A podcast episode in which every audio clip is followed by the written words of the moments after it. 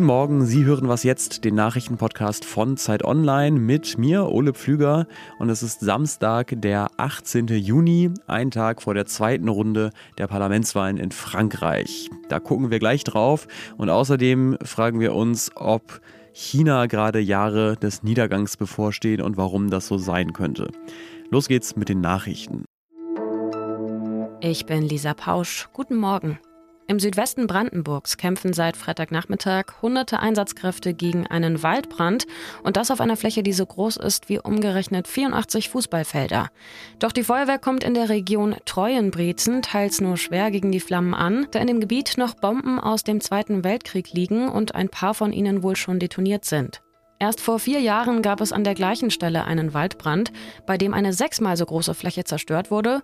Und weil Regen erstmal nicht in Sicht ist, gilt am Wochenende nicht nur in Brandenburg, sondern auch in Teilen von Südwest bis Ostdeutschland die höchste Gefahrenstufe für Waldbrände. Der Tag heute könnte vor allem im Südwesten mit Temperaturen von bis zu 38 Grad der bisher heißeste des Jahres werden. In Frankreich sagt der Wetterdienst über 40 Grad voraus und eine Hitzewelle, die so früh auftritt wie noch nie. Ballungsräume wie Paris, Lyon und Straßburg haben zum Beispiel die Höchstgeschwindigkeit auf den Straßen reduziert, um die Ozonbelastung zu senken. Drastischer sind die Maßnahmen im Norden Italiens angesichts der historischen Dürre dort. Über 100 Gemeinden wurden aufgefordert, nachts die Trinkwasserversorgung an die Haushalte einzustellen oder zu drosseln. Redaktionsschluss für diesen Podcast ist 5 Uhr.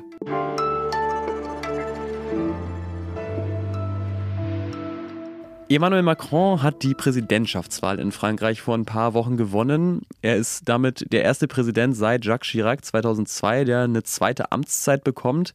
Aber was dieser Sieg wirklich wert ist, das entscheidet sich erst an diesem Wochenende. Denn es sind Wahlen zur Nationalversammlung in Frankreich und falls Macrons Partei dort keine Mehrheit bekommt, dann wird das Regieren für ihn sehr mühsam werden.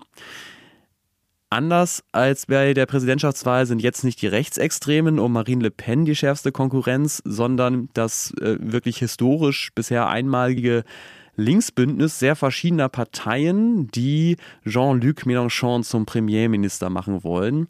Und ja, wie wahrscheinlich das ist, dass das passiert am Wochenende, das frage ich mich genauso wie Sie. Und eine Antwort hat ja vielleicht unser Zeit-Frankreich-Korrespondent Matthias Kruper. Hi. Hallo aus Paris. Ja, lass uns erstmal kurz ins französische Wahlsystem schauen, weil ich mich frage, wie dieser zweite Wahlgang eigentlich funktioniert. Das ist ja ein bisschen anders als in Deutschland, ne?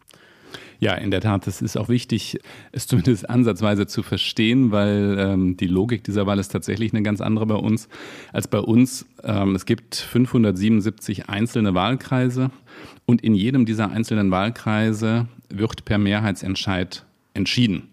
Das heißt, in fünf Wahlkreisen ist schon am vergangenen Wochenende ein Kandidat, eine Kandidatin gewählt worden. Jetzt gibt es in der allermeisten Zahl der Wahlkreise eine Stichwahl. Und das heißt eben, gewonnen hat nicht, wer im ganzen Land die meisten mhm. Stimmen bekommt. Man kann im ganzen Land nur 30 Prozent der Stimmen bekommen und trotzdem eine Mehrheit der Mandate. Das ist, glaube ich, wichtig zu verstehen. Bei dieser ersten Runde, wenn man das ganze Land betrachtet, lagen Macron und das Linksbündnis fast gleich auf. Mini-Vorsprung für Macron. Wer hat denn jetzt die besseren Chancen, nach diesem System tatsächlich die Mehrheit im Parlament zu erringen?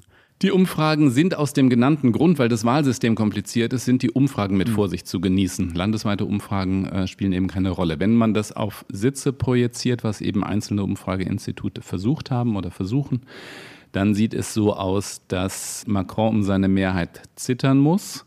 Das heißt umgekehrt nicht, dass es sehr wahrscheinlich ist, dass das Linksbündnis eine Mehrheit bekommt, aber das Linksbündnis wird wahrscheinlich eine sehr starke Opposition und mit Sicherheit einen sehr starken Zuwachs gesprochen wird oder erwartet wird. Ähm, laut diesen Umfragen werden mehr als 200 Mandate.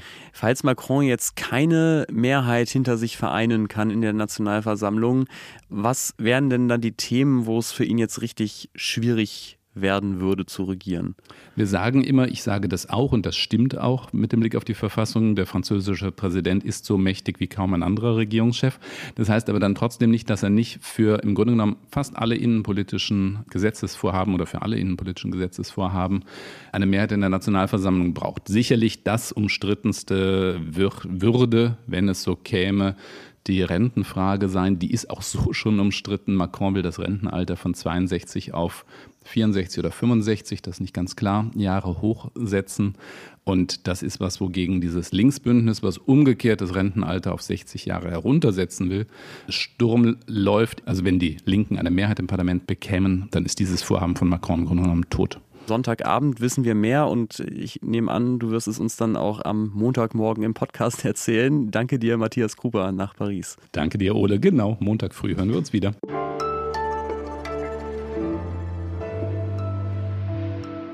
Alles außer Putzen.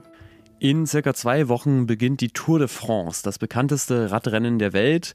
Ich bin also ein bisschen früh dran mit meinem Tipp, aber weil Sie mich so lange wahrscheinlich nicht mehr samstags oder sonntags hören, haue ich ihn schon mal raus. Mein Podcast-Tipp für alle Radrennfans, der Lantern Rouge Cycling Podcast. Da besprechen ein YouTuber mit dem ja, äh, Decknamen, Künstlernamen Lantern Rouge und der Radfahrer Benji Nasen jeweils die wichtigsten Radrennen des Tages, von obskuren Eintagesrennen in Belgien und weniger obskuren auch bis zu Tour de France-Etappen. Und wenn Sie schon immer mal verstehen wollten, warum Radfahren ein Teamsport ist und nicht immer derselbe oder dieselbe mit den schnellsten Beinen gewinnt, da sind sie in diesem Podcast genau richtig. Und ich muss auch sagen, es ist wirklich Podcast at its best. Super speziell, extrem sachkundig und nerdig. Und die beiden sind auch noch sympathisch. Ähm, meine Empfehlung fürs Wochenende ist aber natürlich auch, steigen Sie selbst aufs Rad. Gerade bei der Hitze, finde ich, gehört kühlender Fahrtwind zu den erfrischendsten Sachen, die es gibt.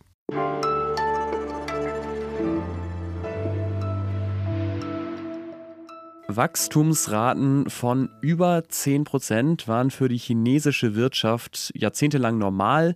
China gilt oder galt als neue Weltmacht, die durch gute Organisation und einfach die schiere Arbeitskraft von 1,4 Milliarden Menschen dann irgendwann auch die USA ablösen könnte. Vor gar nicht so langer Zeit haben wir in Podcasts und in Texten dann auch noch diskutiert, könnte die erfolgreiche Pandemiebekämpfung in China und die Überforderung in den USA und Europa möglicherweise der endgültige Durchbruch für China werden. Aber seit es Omikron gibt, kommt China aus den Lockdowns nicht mehr heraus, während ja hier so eine Art Normalität Einzug gehalten hat. Und dieses Jahr wird China wohl selbst die geplanten 5,5 Prozent Wirtschaftswachstum nicht erreichen. Und vielleicht ist es mit Chinas Aufstieg einfach auch schon wieder vorbei, sagt meine Kollegin Xifan Yang. Und das sagt sie nicht nur einfach so dahin, sondern als China-Korrespondentin der Zeit. Hallo. Hallo, Ole. Chinas Wirtschaftspolitik hatte ja lange und auch sehr erfolgreich, muss man sagen, zum Ziel, die sogenannte Werkbank der Welt zu sein. Welche Probleme hat diese Politik denn jetzt unter anderem wegen Corona und Russlands Krieg gegen die Ukraine bekommen?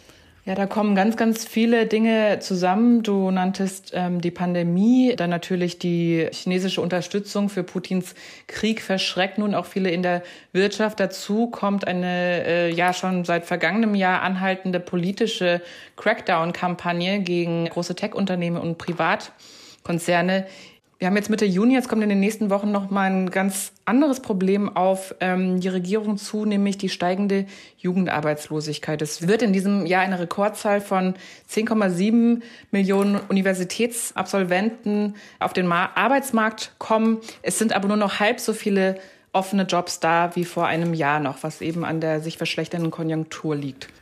Es klingt auch alles ein bisschen chaotisch, äh, finde ich. Es hieß ja jetzt manchmal in den letzten Jahren, China kann seine Wirtschaft effizienter organisieren und auch langfristiger denken, weil es eben nicht ständig demokratische Wahlen gibt. Also sozusagen die Idee, dass Autokratie tatsächlich ein Standortfaktor sein könnte.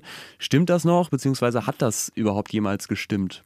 Nein, also wenn man sich ganz genau anschaut, warum China wirtschaftlich in den vergangenen 40 Jahren so erfolgreich war, dann muss man sagen, das lief nicht nach ganz anderen Regeln ab als auch sonst im Rest der Welt, nämlich das war eben auch Deng Xiaoping, der eben die Kontrolle des Staates zurückgefahren hat über die Wirtschaft, der mehr Marktexperimente zugelassen hat. Und es gibt ganz klare Zahlen, die belegen, dass überall in China, wo der Staat sich aus der Wirtschaft zurückgezogen hat, die Wirtschaft auch erfolgreicher war in den vergangenen 40 Jahren. Das heißt, es lag eben nicht an der Hand des Staates, sondern China hatte Erfolg weil man Unternehmern und äh, den Bürgern Freiräume gegeben hat. Das heißt, du hast jetzt schon so ein bisschen skizziert, das politische System wird eher autoritärer und vor allem läuft es wirtschaftlich nicht mehr so gut.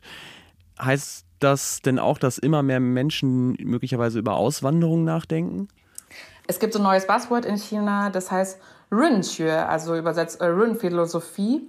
Und Ren kann äh, äh, Profit bedeuten oder auch Feucht bedeuten. Aber hier eigentlich, ja, weil es homophon mit Run ist, ist hier damit die neue Auswanderungsphilosophie gemeint. Das ist jetzt eben ein neuer Trend. Die Suchanfragen online nach Terms wie wie wandere ich nach Kanada aus? Wie bekomme ich ein Investorenvisum im Westen? haben bis zu ja, 2000 Prozent zugenommen. Und ich höre auch von vielen ähm, Auslandsstudentinnen und Studenten, die nicht mehr vorhaben, nach China zurückzugehen. Danke dir, Chifan. Und das ist das Ende dieser Ausgabe von Was jetzt? Ich empfehle Ihnen natürlich jetzt noch wärmstens unsere Samstagsfolge. Die hat die Kollegin Erika Zinger diese Woche äh, produziert und es ist eine ganz besondere Folge, denn sie war in der Republik Moldau, wo sie selber Familie hat. Moldau ist eines der ärmsten Länder Europas, grenzt direkt an die Ukraine und es gibt dort einen russlandorientierten Separatismus. Deswegen hat das Land ganz besondere Sorge, dass der Krieg auch auf seinen Territorium übergreifen könnte. Ich bedanke mich, dass Sie zugehört haben. Ich wünsche Ihnen ein schönes Wochenende und sage Tschüss. Mails können Sie natürlich wie immer schicken an wasjetzt.zeit.de. So, jetzt lade ich das mal hoch, falls hier in der Abendhitze nicht der Laptop schmilzt.